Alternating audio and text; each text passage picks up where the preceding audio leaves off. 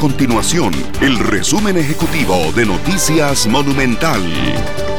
Hola, mi nombre es Fernando Muñoz y estas son las informaciones más importantes del día en Noticias Monumental. El Ministerio de Salud de Costa Rica registró 201 casos positivos por COVID-19 hasta este miércoles. Los casos se registran en 39 cantones de las 7 provincias del país. Según datos de la institución, 6 personas se encuentran internadas y 4 de ellas están en cuidados intensivos. Además, tras varias sesiones virtuales, finalmente las fracciones legislativas se pusieron de acuerdo y presentaron un proyecto de ley para permitir el retiro anticipado del Fondo de Capitalización Laboral, el FCL, debido a la emergencia del COVID-19. Según lo plantea la iniciativa, los trabajadores afectados por una suspensión de contrato o reducción de jornada laboral podrán optar por retirar el FCL. Sin embargo, tendrán que demostrar la afectación a través de un documento oficial otorgado por el empleador.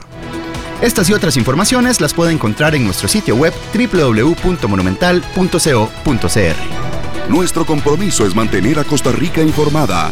Esto fue el resumen ejecutivo de Noticias Monumental.